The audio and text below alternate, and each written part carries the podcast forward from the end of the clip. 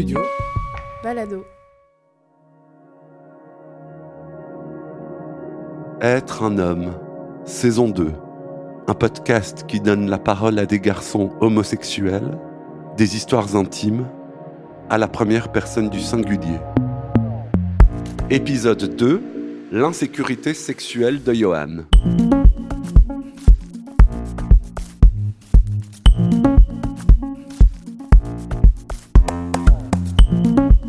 De son adolescence, Johan a subi des abus sexuels qui le mettent en insécurité dans sa vie affective et au lit. Il y a eu dans la construction de son identité beaucoup de honte, de culpabilité et d'angoisse. Le contact physique des hommes le dérange. Alors comment faire pour dépasser la honte et vivre son désir? Johan a 40 ans et il se définit comme homosexuel. Johan a une lueur dans son regard, il est dégarni, barbu et il a les avant-bras très poilus. Être un homme, Michel-Ange Vinti.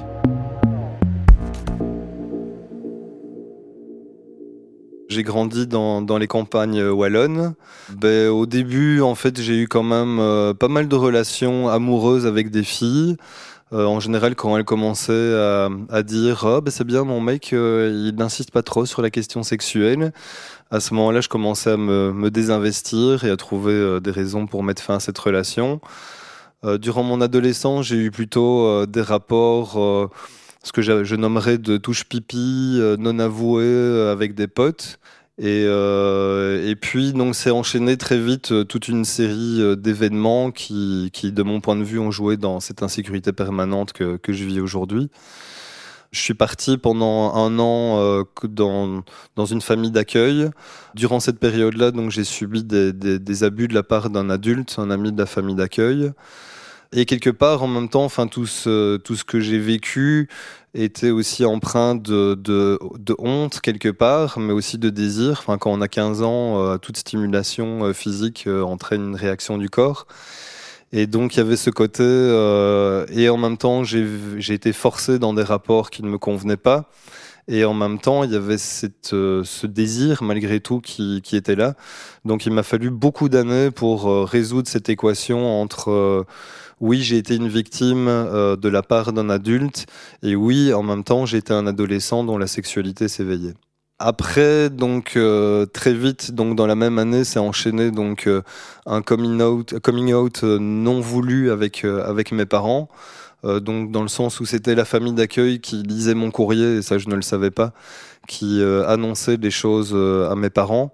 Enfin, quand je dis annoncer les choses, ils ont annoncé que j'avais eu, qu'il se passait quelque chose entre un homme et moi en Flandre, et à savoir que les abus, on y avait mis fin. Enfin, j'y avais mis fin, j'avais mis ce type à distance, mais que je vivais ma première relation en tant qu'homosexuel avec quelqu'un qui se définissait comme tel et que euh, et donc voilà, enfin donc du jour au lendemain, j'ai perdu, comme mes parents le disent, leur confiance.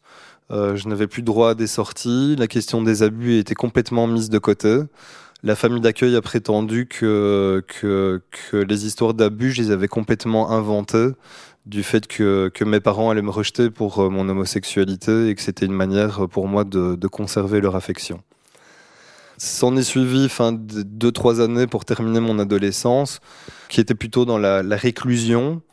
Euh, donc mes parents surveillaient tout ce que je faisais, je n'avais plus droit aux sorties. Même quand je suis monté à Bruxelles pour mes études, ils m'empêchaient de rester à Bruxelles le week-end pour euh, m'éviter de sortir dans les lieux gays. Et donc voilà, enfin donc je pense qu'il y, a toujours eu dans la construction de mon identité beaucoup de honte, beaucoup de culpabilité, beaucoup aussi d'angoisse. Euh, est-ce que j'ai fait, est-ce que j'ai pas bien fait? Et, et, oui, enfin, c'était insécurité. Elle, s'est exprimée de, de, beaucoup de manières différentes. Euh, au niveau physique, c'était des crises d'angoisse et même des dépressions.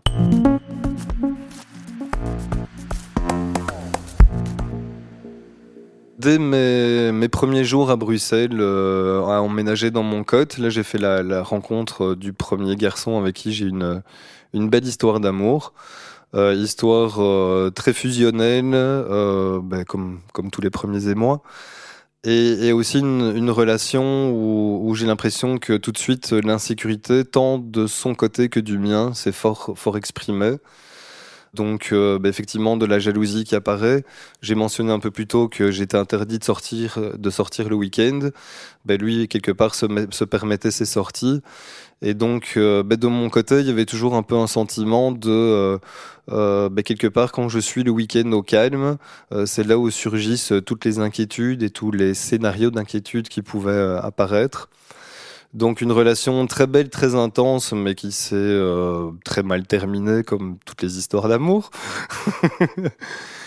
et c'est vrai qu'à partir de là, j'ai toujours moi cherché des, des relations qui qui m'apporte euh, une forme de sécurité. Donc, euh, euh, en recherche de, de relations monogames, plutôt à me maintenir éloigné, enfin, on va souhaiter que mon couple soit plutôt éloigné des, des lieux de sortie gay parce que je me reconnais pas toujours, je me reconnaissais pas toujours dans les, les valeurs, les codes.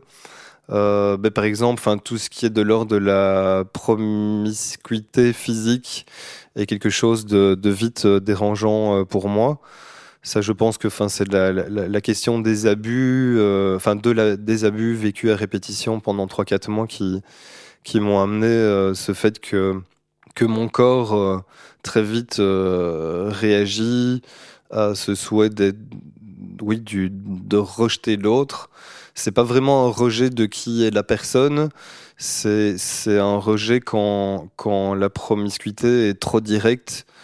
Certaines personnes me qualifient me, qualifient en me disant bah t'es un peu comme une femme en fait. Euh, dans une approche très genrée. Euh, dans le sens où euh, oui enfin pour moi enfin le, le, le fait d'instaurer euh, une intimité de passer on pourrait dire par des formes de rituels mais pour moi enfin partager un bon repas partager un bon moment d'abord dans les bras de l'un de l'autre euh, est un, un préalable à, à ce que le désir puisse apparaître et s'exprimer librement. Les plans cul c'est hors de question les plans cul, c'est hors de question. Alors, euh, bah, du fait de l'isolement que je peux vivre en n'étant pas spécialement, enfin, à fréquenter les lieux gays, euh, forcément, je suis attiré par passer par des applications pour essayer de rencontrer des personnes. J'ai rencontré de très belles personnes à travers les applications, donc ce n'est pas spécialement quelque chose à mettre de côté. Euh, mais c'est plutôt, on va dire, à travers du dialogue, des rencontres plutôt désintéressés ou qui ne mettent pas en avant la rencontre sexuelle comme, comme un, premier plan.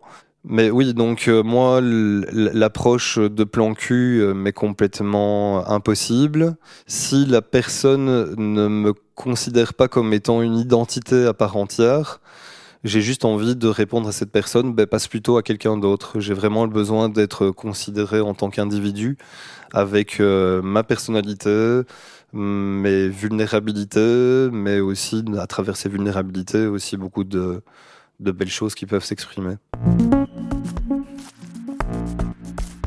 Vous écoutez Être un homme saison 2, Studio Balado.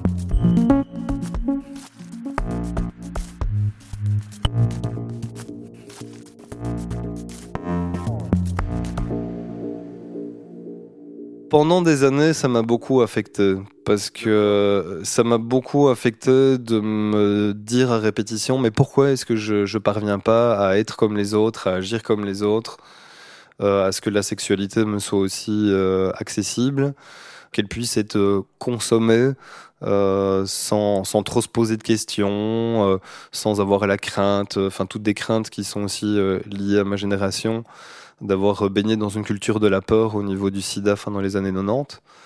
Et ce n'est plus un problème aujourd'hui. Euh, à savoir que je suis passé quand même par euh, des expériences très confrontantes. Pour beaucoup de personnes, euh, le recours à, à, diverses drogues désinhibantes peuvent être facilitatrices ou voire même décupler, on va dire, la performance. Euh, moi, il y a eu un moment où j'ai fait usage de drogue euh, justement pour permettre euh, cette rencontre sexuelle.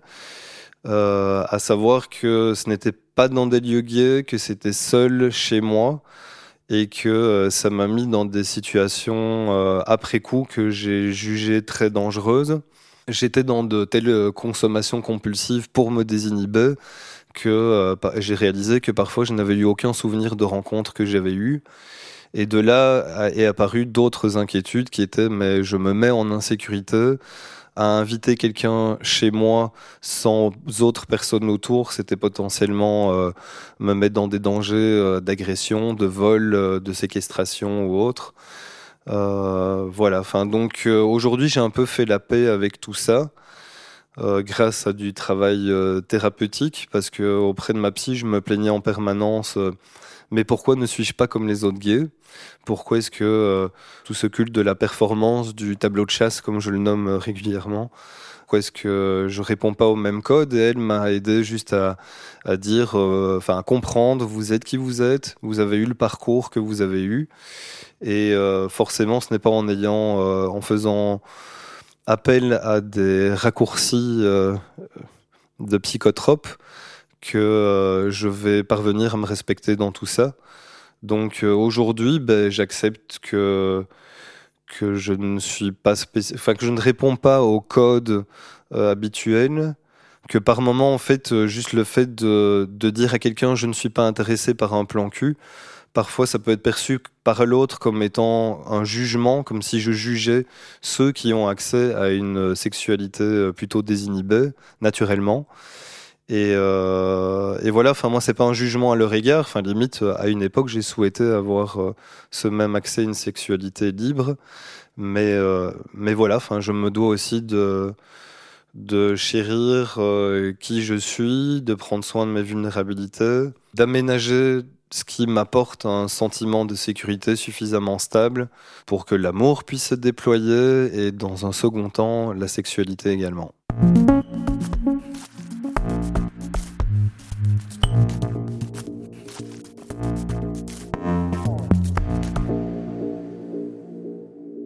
Quand on a 20 ans, enfin, on est là avec euh, tous ses potes, on sort, on est un peu dans une sorte de marathon euh, euh, de la vie. Et, j'ai eu donc ce côté de, personnalité addictive, enfin, dans le sens à vouloir vivre tout intensément. Dans les manières dont je me décris moi-même, j'aurais tendance à parler d'hypersensibilité, ce qui fait que je vis des hauts très hauts et des bas très bas. Euh, et donc ce mode de vie euh, exalté, ben, quelque part, euh, correspond, correspond à tout ça. Maintenant, avec, avec les années, ben, ce n'est pas un souci pour moi que de me dire, bah oui, après une fête, les autres partent en partouze et moi je rentre tranquille chez moi ou en after, petit comité, bien souvent plus avec des potes hétéros que, que, que gays. Et après, je renoue avec un côté du style, ben, à moins me défoncer, ben je, profite plus de mes week-ends. je fais euh, d'autres choses. Euh, à savoir aussi que j'ai toujours, par rapport à l'anxiété et les angoisses qui se manifestent, ça se manifeste surtout quand je ne fais rien. Et quand je devrais prendre soin de moi, m'occuper de moi, euh, me dire que je lis un bouquin paisiblement ou que je garde séries, films ou autres. Mais se, se manifeste à ce moment-là l'angoisse de pendant ce temps-là, tous les autres s'amusent, pendant ce temps-là, tous les autres vivent une vie exaltée euh, dont ils publient euh, moult photos sur Instagram. Et, euh, et, parfois, je me disais, mais comment ça se fait que je suis pas comme tous ces gens sur les applications ou tous ces gens comme, comme il y a sur Instagram? Et en même temps, je me dis, bah, tous les gens différents, ils sont peut-être pas sur Instagram ou sur les applications de rencontres. Donc, ça m'aide un petit peu à me recentrer en train de me dire, euh, T'aimes la randonnée, ben va randonner et trouve des gens pour t'accompagner. Euh, tu aimes les sorties euh, culturelles, ben essaye de t'entourer de personnes qui aiment les mêmes choses. Et, de cette manière-là, c'est peut-être un peu plus facile de, de se créer, ce que j'ai toujours regretté, de ne plus avoir de tribu autour de moi. Peut-être de se créer euh, la tribu qui peut être euh, paisible, qui peut aussi faire la fête de temps en temps, mais peut-être pas euh, tous les week-ends, mais peut-être pas à la même fréquence, et peut-être pas dans le même but de à tout prix de la rencontre, à tout prix de la consommation sexuelle. Euh. Je voulais savoir quel euh, quel impact ce, ce, sentiment de honte avait eu sur ta vie amoureuse. Je dois quand même constater que alors que je privilégie les, les relations monogames qui apportent une forte sécurité, je me retrouve bien souvent dans une sorte de piège par rapport à cette relation monogame, qui est, euh, en fait, la honte, elle est plutôt dans l'affirmation de soi, du fait que j'ai mes limites, j'ai mes contours, j'ai énormément du mal à les affirmer, Et donc je suis dans quand, quand je tombe amoureux de quelqu'un, je tombe dans une forme de mimétisme de vouloir euh, plaire à tout prix à l'autre, et ce au détriment de mes propres besoins, de mes limites et de mes contours, parce que j'ai envie que ça marche. Donc euh, j'ai envie moi aussi de vivre euh, une, relation qui fonctionne, qui perdure dans le temps. Mais, euh, mais je pense que la honte, oui, elle, est connotée pour moi à une difficulté de, dans le couple, alors que je m'y sens en sécurité, de laisser la part à, à une forme d'évolution, de flexibilité, que les choses ne sont pas figées. Et ça, euh, ça c'est réussir à sortir du, de ce sentiment euh, sublimé de sécurité lors de, de la phase lune de miel et de réussir à en sortir après. J'ai besoin pour me sentir exister d'être amoureux. J'essaye ces derniers mois de modifier ça. Euh, dernièrement, donc j'ai vécu euh, une xème déception amoureuse. Et là, je me dis, euh, j'existe malgré tout. J'existe en dehors de ça. Mais c'est vrai que être en couple, être amoureux est pour moi une raison de vivre.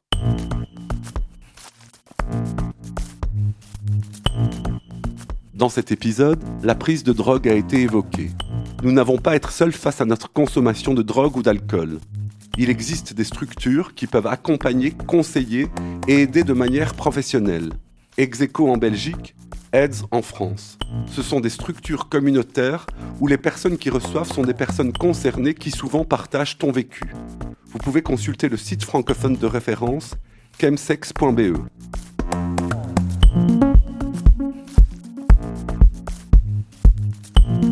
Être un homme est un podcast documentaire de Michel-Ange Vinti. Tous les épisodes ont été enregistrés dans mon salon à Bruxelles durant l'automne 2022. Être un homme est une production du studio Balado. La musique originale est signée David Federman, Clément Berman a réalisé le mixage et Julien Barbier a assuré la production. Merci à mes amis experts en homosexualité, Walid Aïssaoui, Temba Bébé, Philippe Moquel et Adrien Nazelli. N'oubliez pas de partager le podcast sur les réseaux sociaux et à vous abonner sur votre application pour ne rater aucun épisode. Vous pouvez soutenir le podcast Être un homme en faisant un don via le lien buy me a coffee slash être un homme en un mot et m'écrire à l'adresse studio@studiobalado.com.